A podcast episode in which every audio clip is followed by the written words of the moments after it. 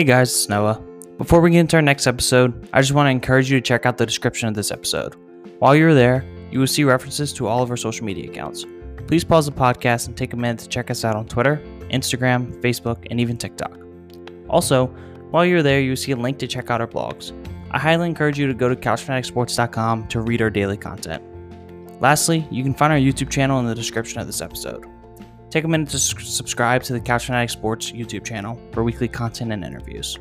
Now, I just want to thank you for tuning in to another edition of the Couch Fanatic Sports Podcast.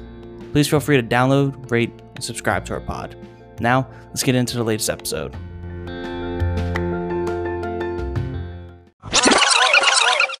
What's up? Welcome back to the Couch Fanatic Sports Podcast, episode 14. Uh, I'm your host, Noah Domangue, and for the first time, we have our first interview. Only took 14 episodes to finally get here after talking about it since day one, but you know, we finally have our first interview. Uh, you can kind of look at the description of the episode, kind of see who's coming up, give a couple hints. Um, this guy might be the most interesting person I've ever met. Yeah, we're kind of digging right into the episode in case you didn't tell. Um, but this guy might be the most interesting person like I've ever met. Uh, he was a professional fighter for like six years. Then he was on the U.S. men's grappling team for like six years, or I think he made the team seven times. Then he was a performance strength coach, training guys at the combine, like some household names like Rob Gronkowski, Antonio Brown, LeSean McCoy, Frank Gore, like guys like that. He also ran the New Orleans Regional Combine for a few years for the NFL. He was also a scout in the Canadian Football League. He is also a ref in the UFC, Bellator, PFL, and things like that. So yeah, this guy has pretty much done it all. Uh, I think the last thing he has left was to come on a podcast. So pretty much he has completed the trifecta of sports. He has done fighting, football, and now podcast. So I mean, he could pretty much retire now. He's pretty much a hero. It's like the uh, the scene from Spider Man. Like, don't be careful, he's a hero. It's gonna be this guy after. Uh, is gonna be my guy Gabe after this episode. Um, we're gonna kind of get to that in a minute. I'm gonna touch on a little bit of news first, and then we'll play the uh, the interview. It was a very good interview, honestly. It was very fun. It was a pretty long one too. He uh he was very grace. He was very gracious with his time, to say the least. Uh, you'll see. I'll also post the interview on YouTube. Uh, you can check it out there if you prefer to watch it. Uh, I mean, whatever you want to do, it's up to you. But I will be posting the interview on YouTube as well if you're more of a watching type of person. And yeah, but it's a very fun interview. Uh, we started off with this time just kind of kind of how he like made his transition like from thing to thing. And we talked about probably the first half's more about fighting second half's more about football. But i there's some pretty good stories in there. I think uh, no matter what no matter what you really enjoy there's something in this for everybody. I myself not really the biggest fighting like ufc kind of guy. I'm not the biggest um, mixed martial arts fan but I still was wildly entertained by a lot of the stories, and uh, he's a let's he's a very interesting fella. So we'll get to that. We'll get to Gabe in a minute. Um, if you're new here, I'm like I'm gonna assume that we do have some new listeners here. Uh, coming with interviews, we have a few more interviews coming up soon that I'm working on, and I'm hoping that kind of helps spark this uh, to where we can go on a nice little run of interviews, get our loyal listeners since day one uh, some content that they've been like, you know, yearning for. Um, kind of dig into some new stuff real quick. Um, as you probably know by now, uh, Tiger Woods was in a a single car uh, accident, uh, roll up. I think they said he broke both of his legs. I'm not sure if it was a rumor or not, but I know they had to put a rod in one of his legs. Um, man, that was a scary thing to hear on a Tuesday morning. That um, especially after the the Kobe Bryant stuff that kind of happened last year. Not to kind of be a downer here, but uh, Tiger Woods and Kobe Bryant are more on the same like level, so to speak, when it comes to popularity, when it comes to uh, nameness, likeness, like people who just like know that guy, they're on the same sort of level. So uh, hearing something happen to Tiger, it was Twitter was kind of in shambles. Uh, everyone was rushing, to, like basically refreshing their stuff all day, trying to find updates. Uh, news outlets covered it like crazy. I mean, there were there were news outlets that just live streamed the broadcast for ten straight hours. not just like an ESPN news outlet, like stuff like CNN and Fox, like people like that, like major news outlets were doing this because that's just how much like Tiger Woods like matters. It's how much like of a following he has. Um, the uh, one of the first things people were worried that it might have been like a DUI. Uh, the cops came out very fast and denied that, saying he wasn't driving impaired. That apparently he uh, swerved to like not hit something. Uh, it was another car or someone. I don't. I'm not sure because it's kind of hard to take anything on the internet and proclaim it as fact. There are a lot of conflicting stuff. So I've been trying to stick to just like what like the police have said. Um, but it was a he was the only one in the car crash. Uh, it was a roll up. The front end of the car was pretty much destroyed. Uh, the police report said that the firefighters had to use the jaws of life to get him out. Pretty much both of his legs were crushed.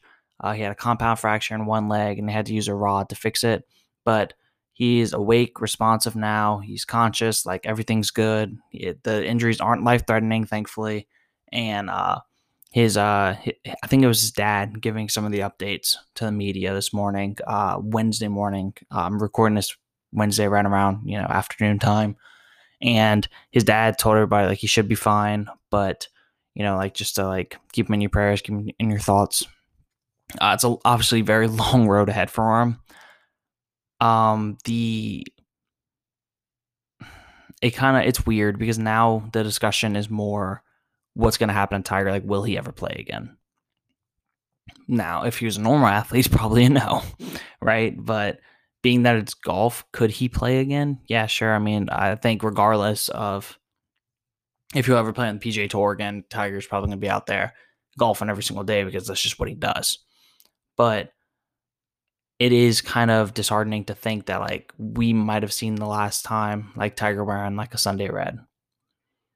It's kind of crazy to think about because this is the guy who was indestructible in like the early 2000s. Like his popularity as a golfer was just as popular as like Kobe Bryant and Ken Griffey Jr. And like that's what Tiger was doing as a golfer.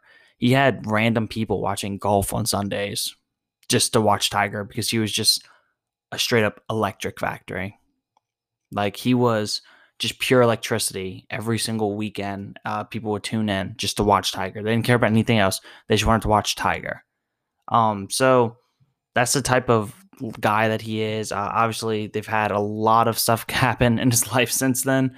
Um, since those early 2000 days, it's been a very long and weird path for Tiger. So hopefully he can recover from this. Hopefully he can uh, hopefully he can get back like good and well again soon. Um, he was the crazy part was he was actually on his way to meet uh, Drew Brees and Justin Herbert, you know, a couple of quarterbacks in the NFL, uh, to go like give them like quote unquote like like a lesson, like basically like go play with them and like like go cut up with them. And this is a day after him spending the entire day doing the same thing with Dwyane Wade. So that's it's it's kind of wild to think that this guy was just like you know he was like a few minutes late like going meet Drew Brees and Justin Herbert like doesn't want to be late. The guy who's probably the goat at his sport worth nine hundred million dollars he's he's worried about being late to go uh go golfing with some football players who like just like aren't golfers. Um that's kind of wild to think about.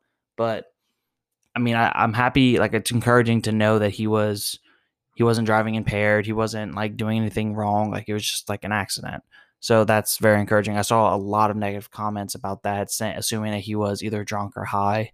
Uh, there's really no place in that, especially in the situation that was given.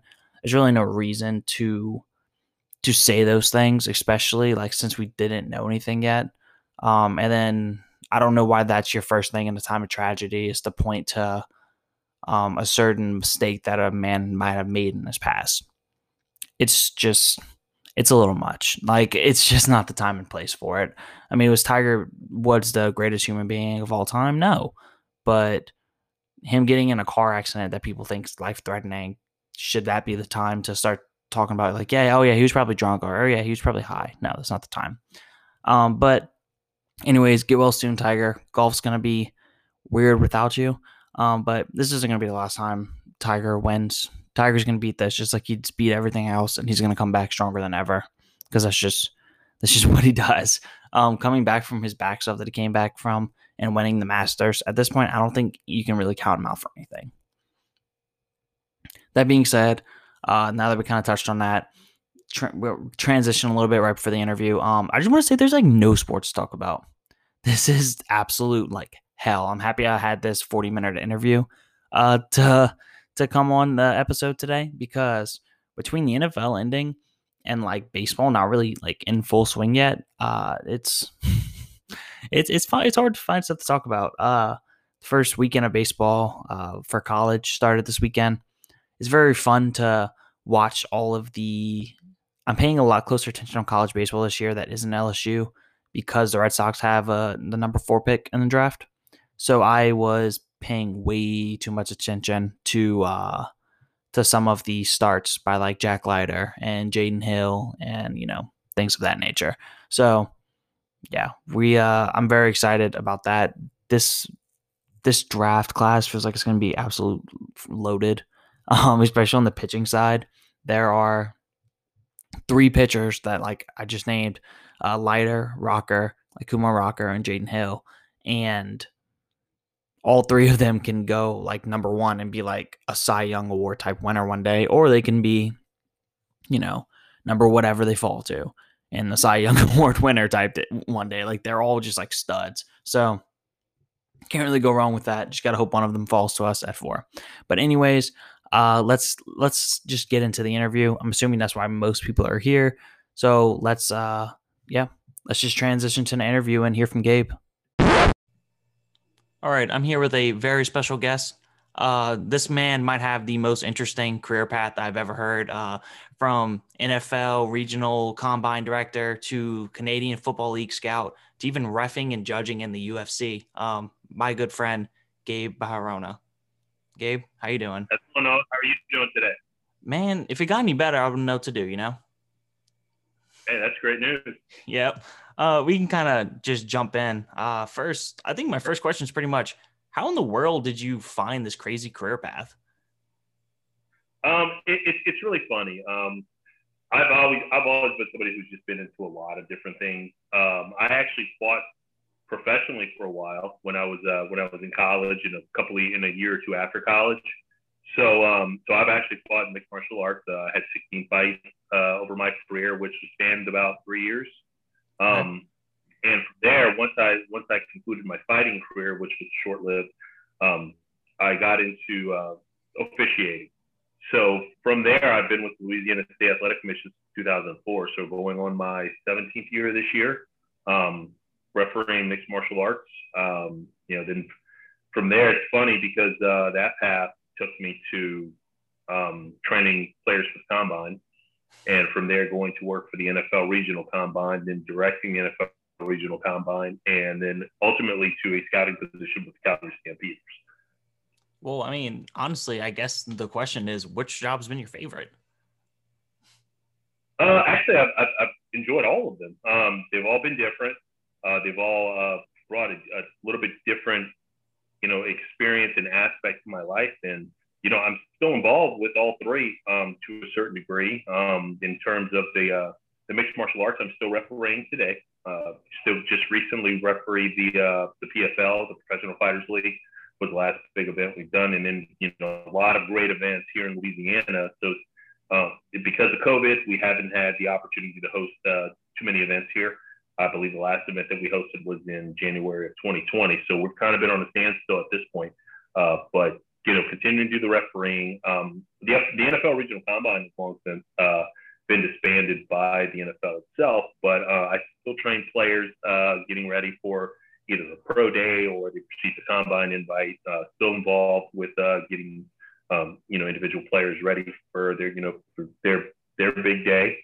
And uh, and from time to time, you know, I'll reach out to a buddy of mine in the CFL, and if I feel the guy's good enough to play up there, you know, I'll send a highlight tape and along with recommendations, and you know, see where it goes. You know, anytime I can assist somebody with reaching their goals, you know, I definitely like to. Right, and that's where the uh, strength training background and that stuff comes into play. Um, okay, right. so kind of going, kind of going down like the uh, I guess the trajectory of your career path starting like chronologically. I guess we start with sure. fighting. Uh, at what age? I know you studied jujitsu. Uh, I saw, saw some boxing in there. A little bit, a little bit. You know, um, if, if you're gonna if you're gonna take on a mixed martial arts career at any point in time, I mean, you're gonna have to study boxing, kickboxing, Muay Thai, so you know, uh, not going to say a great deal of experience with uh, all of them except for jujitsu. Um, but you know, dabbled in a little bit here and there. You know, I, de- I definitely know enough to get myself out of trouble or possibly into trouble. right, right. Oh, so like, what age did you first get into jujitsu? Like, what made you join it? Actually, believe it or not, I, I, have done traditional martial arts for a very long time, and um, when I, I attended Loyola University, and while there, a buddy of mine named Rudy was, um, you know, one day we I ran into him, and he was telling me how you know he had gotten into this new martial art called jiu-jitsu with uh, with with his buddy Darren DeSalvo, who's actually a really good friend of mine now. We become really good friends over the years. Um, and he was saying how you know, hey man, this is really hands-on. You know, considering I know your background, I know you enjoy this.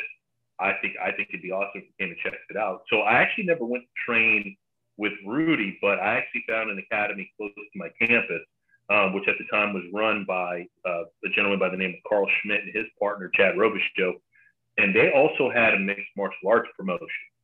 So they were not only teaching jiu-jitsu and mixed martial arts, but they were also running a promotion at the same time. So that's how that's how eventually training for jiu-jitsu led me into a short-lived mixed martial arts career. Right, and um, I saw uh, on your LinkedIn, I kind of studied that in preparation for the interview. Um, you were in the uh, men's national grappling team uh, for the U.S. Yes, so, so in 2009, there were uh, some open trials for the U.S. national team, and I went to the I went to the U.S. national trials, co- competed, and qualified. And I made the and I made the roster seven times, twice as an alternate. Um, but I was enlisted on the roster for the for the entire decade. Wow, that's crazy. Um, and yeah. like, where do those competitions take place? Is it more like Olympic type, or is it just so, like yearly? So, Oh no! So the the, the U.S. The, the World Championships take place yearly. So the first one was in uh, Fort Lauderdale. So, so the, the, first one I was actually able to compete in was here in the U.S. Uh, then the following year we went to Poland. Then the following year we went to Serbia. Then Istanbul, Turkey, I believe was the following year. Then I believe they went back to Poland. So they uh, they kind of bounce around and they find different host nations to uh, host the the the FILA World Grappling Championships, which is what it's called. Uh, so it kind of it kind of bounces around. Uh, it hasn't been back here in the U.S. since, um, but um, but hopefully it will soon. Yeah, yeah, and uh, kind of going back to the like the refereeing and like judging side. Um, I know you said you fought professionally. Is that what kind of gave you the opportunity to be able to become a ref in the UFC, um, Bellator, PFL, all those things? Well, I, I think uh, the opportunity came um, I've, I've been refereeing for so long here in the state of Louisiana that I've become one of these senior officials. So uh, with the amount with the amount of experience and the amount of time I've been on the uh, on the commission, when the bigger events come, we kind of have first choice to come in and uh, and work those events. So then typically, and typically what happens when the UFC goes to a particular state, they have to work with that state's athletic commission. So when they come here, they work with the Louisiana State Athletic Commission and the athletic commission will say, "Hey, well, here's our group of guys that we want to referee uh, your event." So, and they typically and they typically pick the guys with the most experience. At the time when I ref when I ref the UFC, which was I believe 2011 was the first one, um, I had been on the commission seven years. So I had, I had a good experience by that point in time. So they uh, they chose me to not only judge but uh, ref on that same card. Approximately how many uh, UFC matches did you end up doing? Uh, total of three. Okay. I've done uh, two prelims and one main card. Uh, the main card fight that I did was uh, Shawn Jordan and the uh, and the Black Beast back in 2016 when they were at the at the Smoothie King Center. So that was actually a pretty cool fight uh, to be involved with, uh, considering they would have had a um, some, high, some highlight reel uh, knockdowns and uh, a pretty good stoppage in the second round. So I was, uh, I was pretty happy that I got picked to, to referee that fight. Was that? Could you say that was your favorite fight you ever refereed, or maybe was something smaller? Uh, you know what? That, that's a tough question because um, I can't say that you know uh, refereeing a fight just because it's a fight in the UFC is, ne- is necessarily my favorite fight. Don't get me wrong; it's definitely a highlight. Uh, however, I've had the opportunity to referee some fights here locally that have been some incredible fights. Um, for a lot for a lot of people out there that don't know, we really have a lot of incredible talent here in the state of Louisiana. Uh, I mean, you know, you've had guys like Dustin Poirier, you know, who just just had that incredible knockout of Conor McGregor. But we've also had other guys, guys like Kyle Bradley, who've made it to the UFC. Um, you know, so we we've had other individuals from Louisiana who have made it onto the big stage. Uh, Dustin probably one of the guys who, who's who's seen um, a majority of success uh, from his time up there. But also don't forget Daniel Cormier from uh, from Louisiana as well. And uh, you know he was a title holder at one point, just like Dustin. So um, you know we got we've got some talent here. So a lot of um, so I've seen some pretty great fights, not only uh, in the professional ranks here locally, but also amongst the amateur ranks. Um, they have some pretty exciting fighters here uh, here in the state of Louisiana. Yeah. Just kind of sidetrack here. Uh, since you mentioned McGregor, what are your thoughts on uh, maybe going forward in his career? Do you think he's necessarily washed, um, or do you think maybe he won't be like the title top guy again, but he's still like an incredible fighter? He's definitely a relevant fighter. I mean, if you look at what he's done uh, over the, over time with his career, I mean, he's definitely had a, a storybook career to say the least. And I really think that he's the type of guy that, you know, that I think they're going to put another another uh, pretty tough opponent in front of him as soon as possible. Uh, and it'll be a pretty big name fighter. So I, I think we're going to see him in action again here pretty soon. He, Conor's the type of guy you can knock him down, but I mean he's gonna he's gonna come back, you know, definitely fight, you know, tougher and a whole hell of a lot stronger. Conor's a guy that's also going to bring in some big bags of money whenever you have him on a card. Always. I mean, he's still he's still a draw. People still love to watch him fight. Uh, and I mean, there's always a good opportunity for a great comeback story. So uh, so stay tuned. Okay, so then going on to the other one, uh, what about Khabib? Because I mean, he looks like he actually might be retired. Well, it's kind of it's kind of funny because you have to kind of pay attention to what they're doing in the background. I mean, he's still coming around the event. Um, you still see him at the UFC shows. Uh, you see him walking into back rooms with Dana White. I think they're, I think they're trying to structure a deal for him to come back at this point. Um, you know, with with his with his pedigree and his career and the amount of success that he's had. I mean, he's also he's also another fighter that is a phenomenal draw for the organization. So I know Dana White wants him back as soon as possible. So I think it's just going to be a matter of uh, one of those. Hey, let's let's kind of wait and see what happens. Um, let's see if the contract negotiations are successful or if Khabib just uh, could potentially just stay retired. Um, but I really think that they're you know, Dana White's gonna have to open up his wallet to get him to come back in. But I mean, let's be honest, the UFC has that type of money, so yeah. I wouldn't be surprised to see him fight later on this year. I have a buddy who's very big into fighting UFC and all that thing. So he gave me a couple questions. He wants to know sure. he wants to know your opinion, pound for pound, who's the best uh, fighter you've seen, and he's pretty much narrowed it down to either Jon Jones or Khabib. So, kind of, he wanted I your opinion on that. I mean, let's be honest. Um, Khabib has just been so incredibly dominant in every performance that he's had. Yeah. Um, you know, he's he's one of those guys that just, you know, he has a game plan, he executes it. He'll feel you around for a round, but then the next round he's just gonna he's just gonna impose his game and you know go after you and finish you. So uh to be honest with you, especially with as impressive as the wins that he's had, he's dismantled a lot of top talent. I mean, just you know, you, you look at his opponents, you say, okay, well, it's going to be a tough fight for Khabib, but then it's not a tough fight for him. You know, he, he pretty much just wins convincingly. So I really think Khabib is, is by hands down more, probably the most dominant individual we've seen in the UFC in a very long time. Yep. And then uh, that was actually his point as well. uh, and then all of his buddies are big Jon Jones guys. They like to argue on Twitter pretty often, but you know, shout out to them. Um, and then his other thing was I don't really know the context of this, so you might have to explain it to me. Uh, sure. Thoughts on the Robbie Lawler versus Ben Askren uh, stoppage by Herb Dean a few years ago?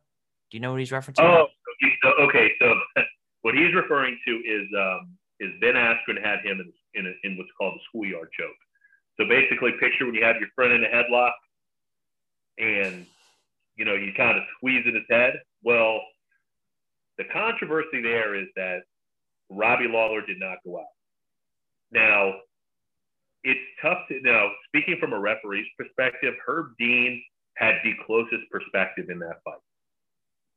And it's really tough to see, it's really tough to know what Herb saw at that particular uh, moment. However, he did have the closest seat in the house. And if he saw something that he believed needed to be stopped, then he went ahead and stopped it. I mean, being involved in the sport of jiu-jitsu, you see guys who get choked out, and as soon as and as soon as you release the lock, they come right back to.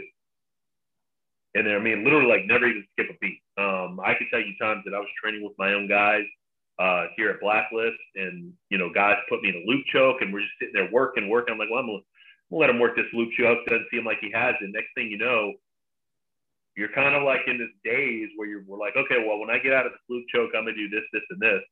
Well, I had a situation where a student might choke me out while we were, we were working a technique, and literally, I didn't even realize I was out. So it's really tough to stay in that situation. And um, you know, I'm gonna give the credit to Herb Dean on that one. I think he saw something that he felt he needed to stop, and I think as soon as the lock was released, I, you know, that's when Robbie popped back up and said, "No, I'm good. I'm I'm not out." But you just can never say for sure. So it's kind of a catch twenty two situation. Right, like damned if you do, damned if you don't. Correct, correct. I mean, you could have you could have left him in the lock for a while and just let him pass out. But you know, you, see a guy, you know, if you see a guy lose consciousness, you kind of want to do what you as a ref, as a referee, you want to protect that fighter. So you don't want him to, to stay in that particular situation for an extended period of time. You mean you don't want to hurt his career long term. You want to see him come back and fight. So right. So you, know, you, you wouldn't have done anything differently. Um, you know, I can't, I can't say that I would have just because I, I wasn't in Herb's shoes at that time. Right. So, and knowing, knowing, and I've refereed with Herb uh, many years ago, and Herb, Herb is a, he's a, he's a he's a professional. So I don't think that Herb would have made that call without seeing something that in his mind definitively was the point to stop the fight. Right. I mean, all I know is every single fight I've ever watched, I'm pretty sure he's been the ref. Oh wow, that's there are, there are a lot of there are a lot of other refs as well. I mean, you got uh, Big. I don't Dan, believe it. you got Big John McCarthy. You got Keith Peterson, Marc Goddard. Uh, you know, it's a, you you you got um, you know, you got Jason Herzog. Jason and I, believe it or not, did a lot of the early Bellator together. He and I refereed quite a few fights together. Now he's he's a he's a main referee in the UFC now, which is uh tip my hat off to him because he's uh he got he got in at the right time. Right. Uh, so you've done all three of those leagues that we talked about already. Which one was like your favorite? Um, I've I saw some stuff uh, like some people like Bellator more because they're not as like strict on uh, certain things, overseeing things. Some people like UFC more because of the structure. So I was kind of curious on your thoughts. Um, it, it just really depends. I mean, I've seen some great Bellator fights from inside the cage. Uh, you know, it's kind of hard to say you don't like the UFC just because they are a really well put together show. Uh, just from the from the from the top to the bottom, their production is very first class. And not to say that Bellator is not, um, because they they have a first class show as well. Um, it's it's just it's just I guess it's a preference thing. So I would probably say that that the UFC was my of the big promotions was definitely my favorite uh, to referee. Yeah, I'm sure uh, going in the Smoothie King Center in front of like thirty thousand people is probably pretty electric too. It was a lot of fun. It was definitely a lot of fun. It was fun night. Especially if you end up getting a ref and knockout, you're probably like, "Oh yeah, that's me." well, well, I got a TK, I got a stoppage, and I had a TK, and I had a TKO stoppage. So, uh, so no, so I was able to get a little bit into the action. Uh, but uh, and, and, funny enough, the uh, the commentators gave me props on my stoppage, so it was uh, it was a good night for me. There you go. Look at you. You're basically better than Herb Dean now. Uh, no, I don't know about all that. No. Herb's been doing it a long time. Kind of a well, I know he's done every UFC fight in history, in my eyes.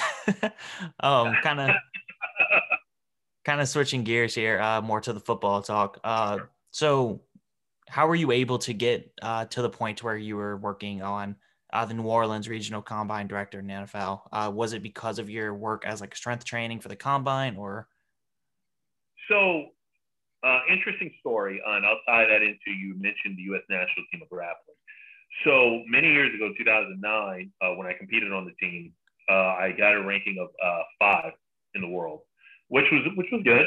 Um, but I bet knowing knowing that I would go, I would I would go to the trials again and try to go back to the world championship. Um, I knew training down at American Top Team, I wanted to see if there was a professional strength trainer um, that I could get with because you know training my you know training myself at that point just wasn't was gonna wasn't gonna be good enough. So I found a place called Bomber Performance Systems. Went on their website, checked out their checked out their videos. I was completely sold.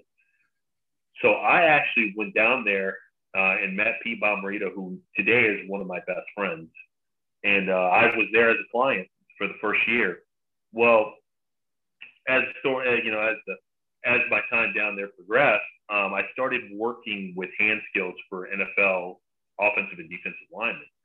Well, Pete kind of caught, caught notice to it. He, he, he approached me one day. He's like, "Hey, man, you know, uh, I noticed that you're working hand skills with my guys," and it was more just like, you know, the guys were saying, "Hey, man, can you can you help me with my, my hands?" And I said, "Yeah, sure. I mean, I'm here. We'll after we work out, we'll you know, I'll, I'll help you out." And he took notice, and then eventually hired me to to work as one of his performance coaches. So my my initial task there was to work with the offensive and defensive lines and uh, the NFL veterans. Uh, and then eventually he rolled me into a uh, into a performance position where I was helping uh, the college uh, athletes get ready for the NFL Combine and their pro days. Gotcha. Uh, so how long were you a like coach there, working with Ooh, I, people? I, I, was there, I was there at the tail end of 10, and I kind of stopped doing it around 2017, 2018. So almost about 10, 10 years. Jeez, man, that's crazy. What uh, I mean, now you got to spill some beans. What are some of the big players you worked with? Okay, so when I got there, uh, the big guys, the, the big guys that I worked with were uh, Greg Olsen, uh, Rob Gronkowski was on his way to the NFL Combine. Hadn't even hadn't even ran a single forty yet. Uh, Antonio Brown was there. Uh, probably one of the nicest guys I've ever met. Uh, LeSean McCoy was there uh, amongst that group, and then of course we had uh, we've had a bunch of other veterans. Uh, I remember I met Fred Taylor um, on my initial trip there. Uh, guys like Louis Delmas, he was with the uh, with the Detroit Lions. EJ Biggers, he was down in Tampa Bay. Uh, so uh, Pete had Pete, Pete had a pretty nice roster of uh, talent down there, and uh, and his his talent pool was growing. Uh, I mean, those are those are like legit superstars in the NFL. Yeah. Like the yeah. best wide receiver for five years. You had probably the two best tight ends of a certain era. And then you're like, just like, yeah, you know. And then we also had LeSean McCoy, you know, one of the most dynamic running backs in his time. Well, you also have to remember that at this point in time, these guys hadn't signed hadn't signed a single NFL contract yet. Right. So I'm sitting there working out next to this guy, knowing that they were, you know, good college players, and um, at that point, I mean, you, you, I mean, they're you know, they were putting their own bill for their own training, so they hadn't quite become superstars yet. So we were kind of all just, um, you know, uh, you know, in a, in a group with a pretty bunch of pretty cool guys who were just all trying to get to the next level in their respective sports. Um, you know, I, I, I, a lot of times I think back to those times because um, it was definitely a, a very unique opportunity to be in to share that room with those guys. Yeah. Could you tell back then saying like, oh yeah, like these guys have it, like these guys just have another level? Like especially like Antonio Brown, he was a sixth round pick. Right. No, no. When you when you watch those guys perform out on the field, like you knew who was actually going to make it and who wasn't. Um, you know, you know, Rob for as big as he is, he he's got he's very light on his feet. I mean, he could catch a ball and he's in full stride within a couple steps. Antonio Brown, man, when I when I tell you I see him break ankles all the time down in South Florida, I mean that guy is just is surgical with his moves. You know, LeSean McCoy was one of those guys that he from a standstill, he'd be in a full, he'd be in a full sprint 40 within a couple of steps. So when you see those guys, you know, really start to, you know, activate those abilities, you know right away. It's it's it's not even a question um, if they're going to make it or not. Right. You're just like, how much money are they going to accumulate in their careers? Correct. Correct. I mean, I mean, because I mean, I've also been down there with Frank Gore, Le'Veon Bell, uh, Maurice Jones-Drew was down there, Ahmad Bradshaw right after he won the Super Bowl, and you know these guys go down there, and don't get me wrong, they they like being down there and having that you know the sunshine of that beach down in Miami. But don't get me wrong, when they get out on that field during their training periods, they work. They work very hard, Sound especially in the six a.m. That that was a that was a very competitive group. Um, you know, I myself would try to get my own workout at some point in time, uh, and within one of the groups, Pete would say, "Hey, jump in whenever you want to get your workout in, get it done, and then hey, you know, jump back into the, you know, helping the guys." Well, I attended that 6 a.m. group one time, and that was the last time I attended a 6 a.m. group, just because the competition level was ferocious. Yeah, those guys, those guys literally show up, and the numbers they put down are absolutely insane.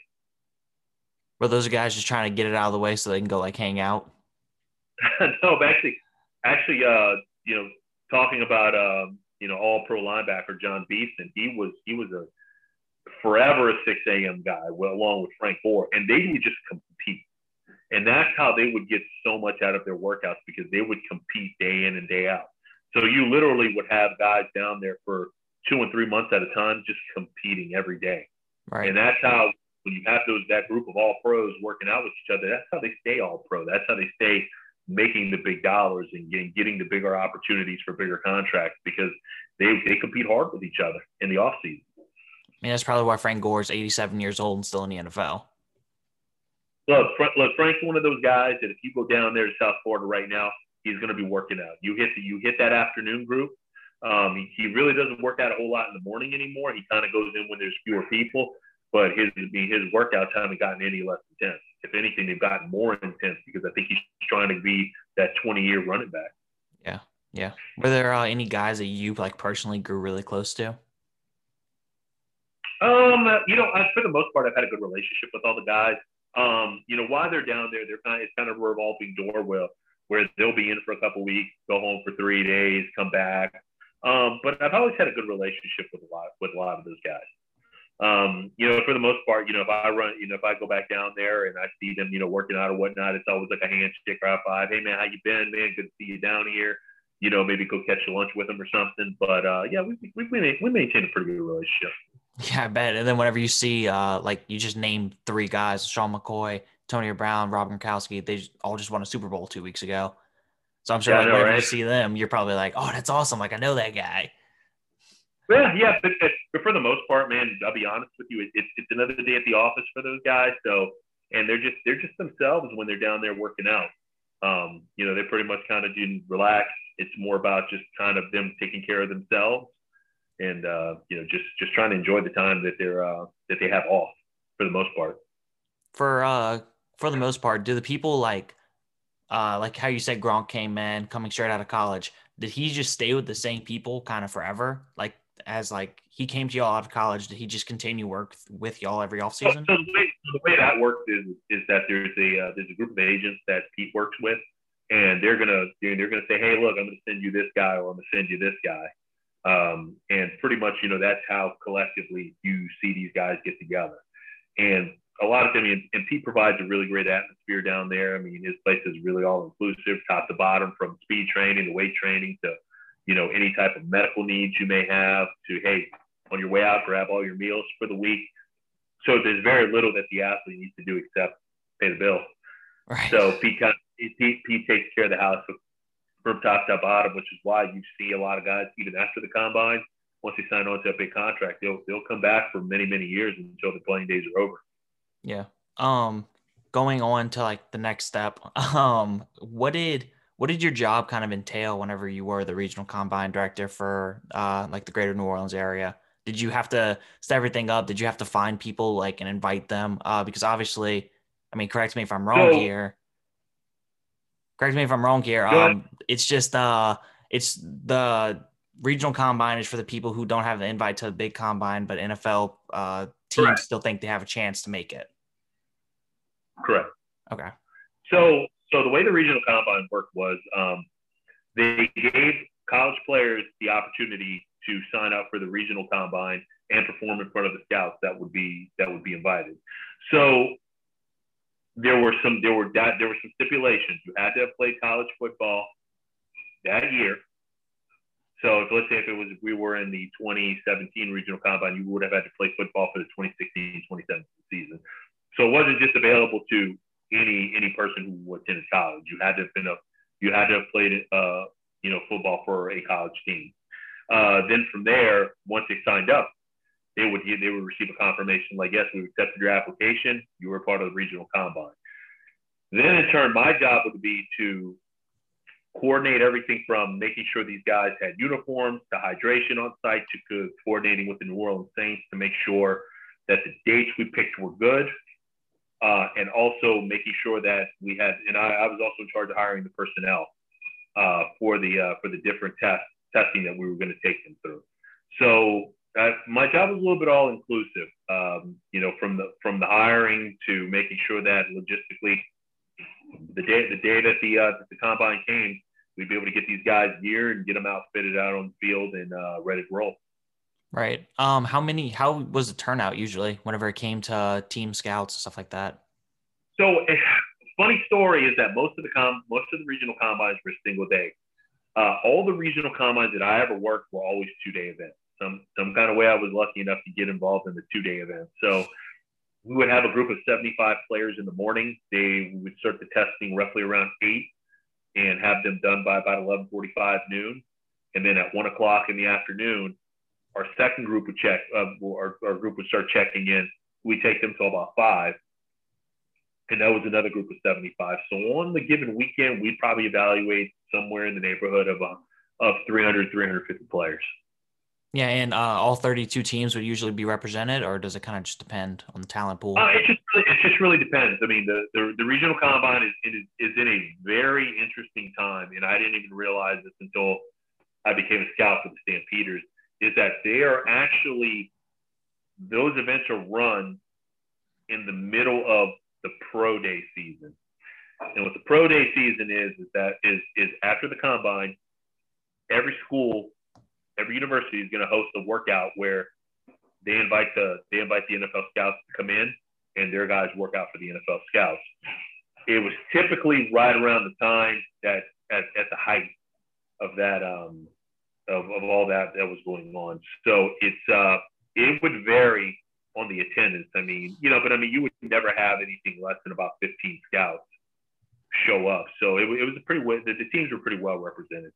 That's good. Um, and then you kind of mentioned your time as a scout with the Stampeders. I was gonna ask you about your time with that. Uh, did you have to live in Canada during that time? No, no, no, no. I mean, we would. I, I would occasionally have to go to Canada just for like training camp.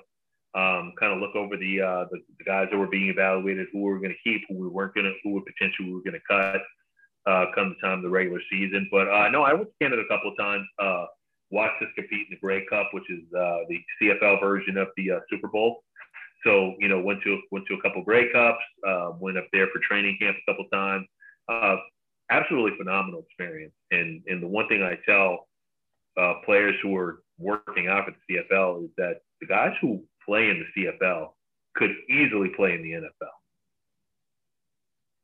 Yeah. So so if you're if you're if you're going to try to make a run and go to the CFL, prepare yourself as if you were going to work out for the for an NFL team because talent is is, is definitely at par. Right. I mean, I would assume most of, especially like the top guys over there, you could they could make a roster in the NFL, or like they would be they would be able to get uh, training camp type invites. They would be like down to the final wire cuts. Uh, right. Like it's still professional football at the end of the day.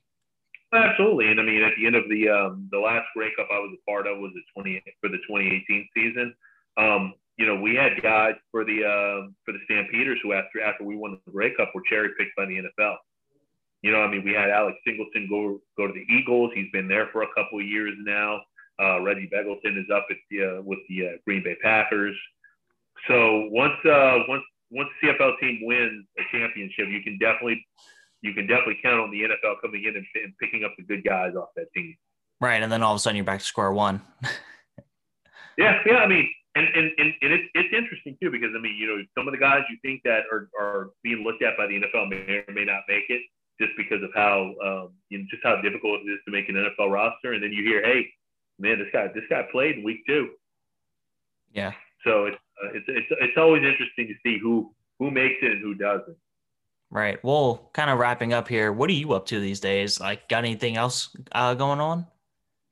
actually, man, believe it or not, man, a lot of things have kind of come to a standstill with with COVID. You know, I'm still just working my uh my regular day job right now, and I try to stay. You know, we normally I would be like knee deep and working with a couple of college players, uh, getting them ready for the uh, for their pro days. But um, a lot of that stuff is up in the air right now, and I don't I think I think a lot of it will remain kind of lock and key until we're we're past this um, this COVID uh, pandemic. So.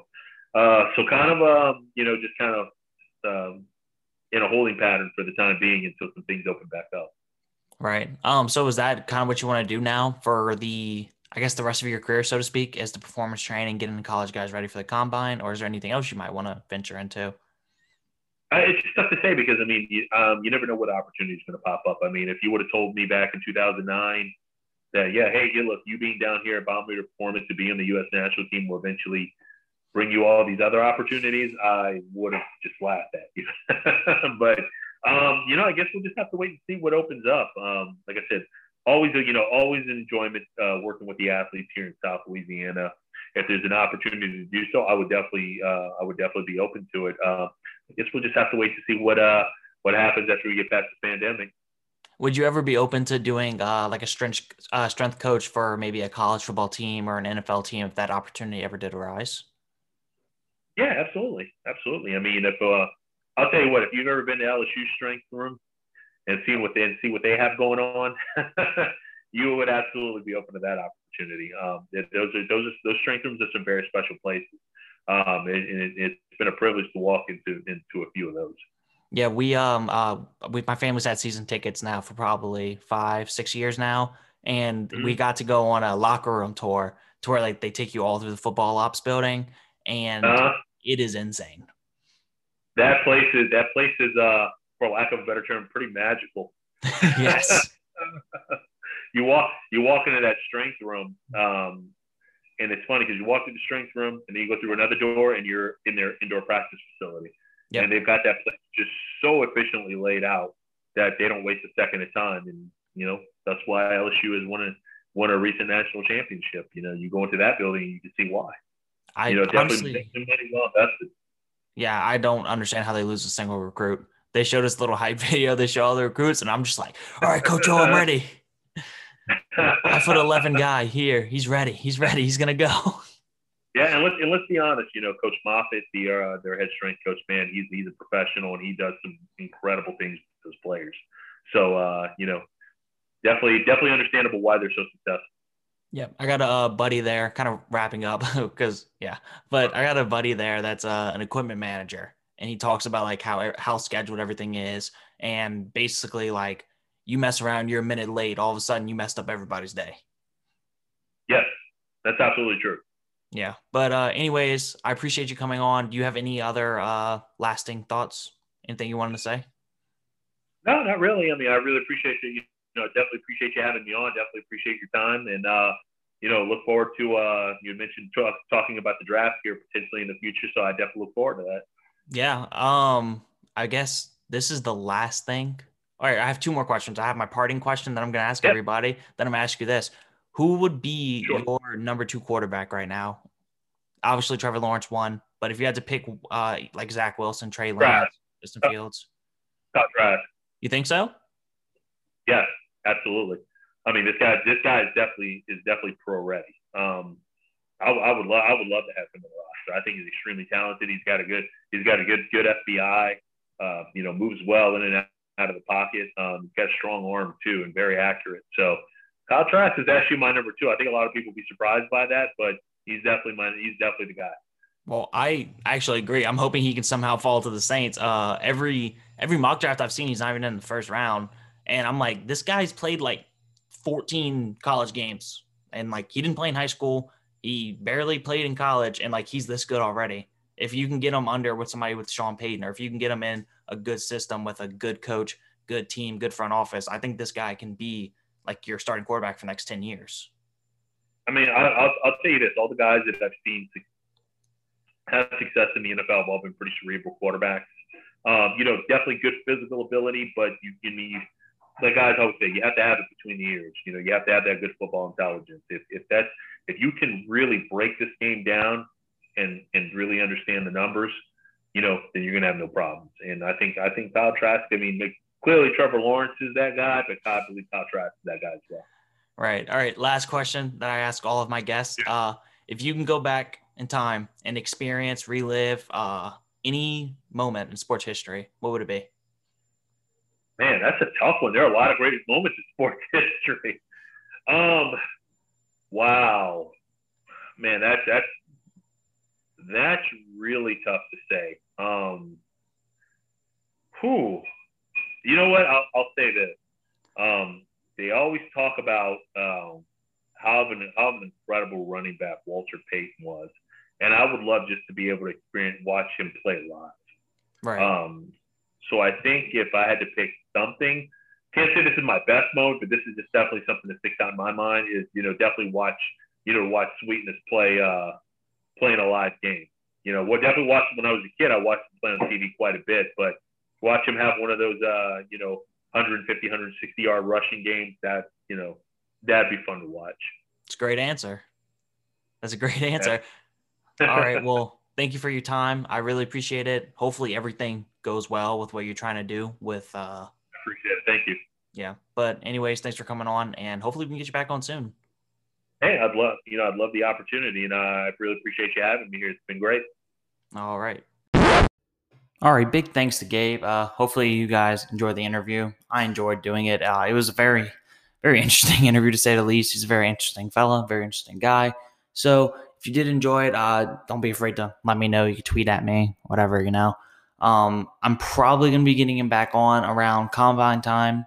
We talked about that. We talked about him coming back on and kind of discussing uh, basically what happens during combine week, some of the psychology behind the questions that they ask. You know, every single year there's some weird story about about how weird like little questions that are asked, whether it's about like just like some weird psychological question about the guy's grandmother and mom and like weird stuff like that. So we kind of talked about that after the interview. Uh, we actually talked for a good 30 minutes before and after the interview. So let's just say we get along pretty well. So I'm assuming that there's going to be some more content uh, coming together in the future. But uh, now we can kind of move on a little bit, uh, kind of talk about the rest of the stuff going on in sports right now, and kind of end the episode at that. Uh, I absolutely love the interview that we did, so I feel like we don't need to talk as much. Uh, especially, it was a good interview to have since there's not much going on right now. So, the NBA All Stars came out. It was announced. Uh, as usual, Devin Booker didn't make the All Star team, so everybody kind of like freaked out. Yeah, um, I'm gonna pull up the the NBA All Star list right now and kind of talk I guess just like name the people and we can kind of go from there. But the two biggest snubs, according to everybody, were Devin Booker and then uh, Sabonis. So, yeah. Uh, Julius Randle and Zach LaVine ended up getting in, so Sabonis didn't get in. And people are upset because he's the first person to, I think he's the first person in NBA history to average 20, 10, and 5 and not make an all star game. So yeah, I guess uh I guess there's some good reasons to be good reasons to be like worried. Um so pulling up the reserves in the Western Conference you have Chris Paul, Paul George, Damian Lillard, Donovan Mitchell, Rudy Gobert, Zion Williamson, Anthony Davis. Anthony Davis will be replaced. Um, it would probably be by Devin Booker. Now that everybody was freaking out about it, including the players, uh, seems just like that's kind of what's going to happen. Uh, Brandon Ingram's uh, Brandon Ingram's probably another option for it, but they're gonna give it to Booker. Uh, when LeBron tweets saying this guy was robbed, and then a spot opens up, you you just give it to that guy. Um, in the East, you have James Harden, Julius Randle, Jayson Tatum, Jaylen Brown, Zach LaVine, Ben Simmons, and then uh, Nikola Vucevic. I, I can't say his name. I'm struggling. The center from the Ma- Magic. Yeah, so yeah, I'm I'm not great at uh, Eastern European names, so we're gonna have to figure that one out and give him a uh, give him a make well last week. But he's been balling. Uh, since I can't pronounce his name, I'll uh I'll give him a little extra praise just because I feel bad. So this season, he has averaged 24 points, 12 rebounds, and four assists a game as a center for the Magic. That's that's like very very good numbers. That is you know that's bonus numbers that's uh that's that's the type of numbers that like the center position all of a sudden feels like a strong point in the NBA again. I don't know what happened. Like it became a guard league, and then out of nowhere, like the centers kind of took back over. I mean, the two like top two guys for the MVP right now are Joel Embiid and uh, Nikola Jokic. So then you also have Karl-Anthony Towns, you have Sabonis, you have Bam Adebayo, you have um, Anthony Davis, you have like him. Like it's it's getting kind of loaded again at center. Uh, pretty much a, two years maybe after being like, man, there's really no centers in the league right now. So that's that's probably good for everybody's grandparents and dads. They're probably excited again that we get to watch big man basketball. I myself, I'm more of a Steph Curry, Dame Lillard shoot fest kind of guy. Uh, that's me, you know. Everybody likes different things for their game. Now, to pull up the starters, for some reason, I can't just find a list with all of the NBA uh, All Stars. I don't understand why they wouldn't make it easier to find, but yeah, that's all right. Found it. All right. So in the West, it is Luka Doncic, of course, Steph Curry, LeBron James, Jokic, and Kawhi Leonard. In the East, you have Kyrie Irving, Bradley Beal, Kevin Durant, Giannis, and Joel Embiid. And then Kevin Durant and LeBron James are the two captains. So, yeah. Um, I haven't really seen how they're going to do the game this year. Uh, I know last year they played the weird uh, first team to whatever score thing. I don't know how they're going to do it this time. I don't know if they're going to do that again. Um, last year, as weird as it was, it kind of felt like it made it more intense in a way um, because they're playing for an exact score instead of playing for like a certain amount of time and they kind of kept pace with each other all game to like the end of the game like both teams were like really like trying and like you know wanting to win so that was pretty cool. Um but yeah i don't know i don't know what's going to end up happening with exactly how the game's played. I feel like the nba is just kind of playing all this stuff by ear because we didn't even know where the game was going to be played until like you know a week ago we didn't even know like we still i guess technically don't know well, no, the NBA announced, I think yesterday, Tuesday, that there is going to be like a three point uh, competition and a dunk contest and all this other stuff. So I don't know. It's this all this just feels very weird. I feel like I feel like the NBA really wasn't planned for this. Like they were just playing it all by ear. Like if COVID starts our season, then you know whatever. If it doesn't, then we're gonna have to make a plan. Da da da da. Like it's it's a very weird situation. But yeah, those are the those are the all stars. Uh, of course, there are going to be snubs. There is 12 spots for 15 teams in each conference, and there's teams that have multiples, so that takes away even more spots. Um, so I mean, yeah, that's kind of part of it. If honestly, the problem wouldn't be the worst idea if they expanded all star rosters to 15. But I mean, no matter how much you expand it by, there'll always be quote unquote snubs. Like there'll always be borderline people that you know, should have got in or yada yada yada. It's it's the same debate as college football debate saying, oh, like we got to expand the playoffs, we got to get it to eight. But yeah, but then once we get it to eight, it's like, oh, let's now we got to decide between eight and nine. Like, no, no, let's expand to sixteen, and it goes on and on and on forever. Um, now saying that, I do want the college football playoffs to expand to eight. I've talked about this a few times. I want it to be, uh, if you win your five major conferences, you get an automatic bid group of five, best group of five team goes is voted by by the committee, and then you get two wild card spots. You know, like an two at large bids, like whoever whoever the committee finds are the uh, like two best remaining teams. That's who gets to go. I always felt like that was a great idea. Everybody gets representation. Uh, you're getting a non-power five person involved in the playoffs every year too. So like it helps give those guys incentives. It helps them out financially as well. So I've always liked that idea. Um, I know this is a very weird tangent to go from uh, like LeBron James is the captain of a team for the All Star game to college football, how they can fix it, but it's just kind of how it is. Uh, one last thing before we go, uh, Smith. There is really like no reason for you to. Uh, there's really no reason for you to like call out Tua like that. Um, if you didn't see, DeVonta Smith basically went on this like rant about how Mac Jones is so good. He's way better than Tua. Tua's not that good. Mac Jones is awesome. Like it was kind of like over the top rant, and then the media ran with it, so like it made it even like look even worse than what it really was. So instead of just being like, yeah, like Mac's my guy. Like I love Mac. Mac's a really good quarterback. He had to be like, Mac's good. Tua's not. Mac's good. Mac's way better than him. Like okay, like seems a little random. You also probably just cost yourself uh, at getting drafted third overall by Miami and going to a great situation year one at a probable playoff team because you just kind of threw their quarterback under the bus for really no reason of your own. So I that situation's confusing. Um, I really don't get like why he just randomly decided to say these things, what really provoked him. But that's I mean, that's between him and Tua. That's between them two. But that's pretty much gonna do for today. I'm uh, I'm working on some other interviews. I promise, guys. I promise there's stuff in the works. I'm not just saying that.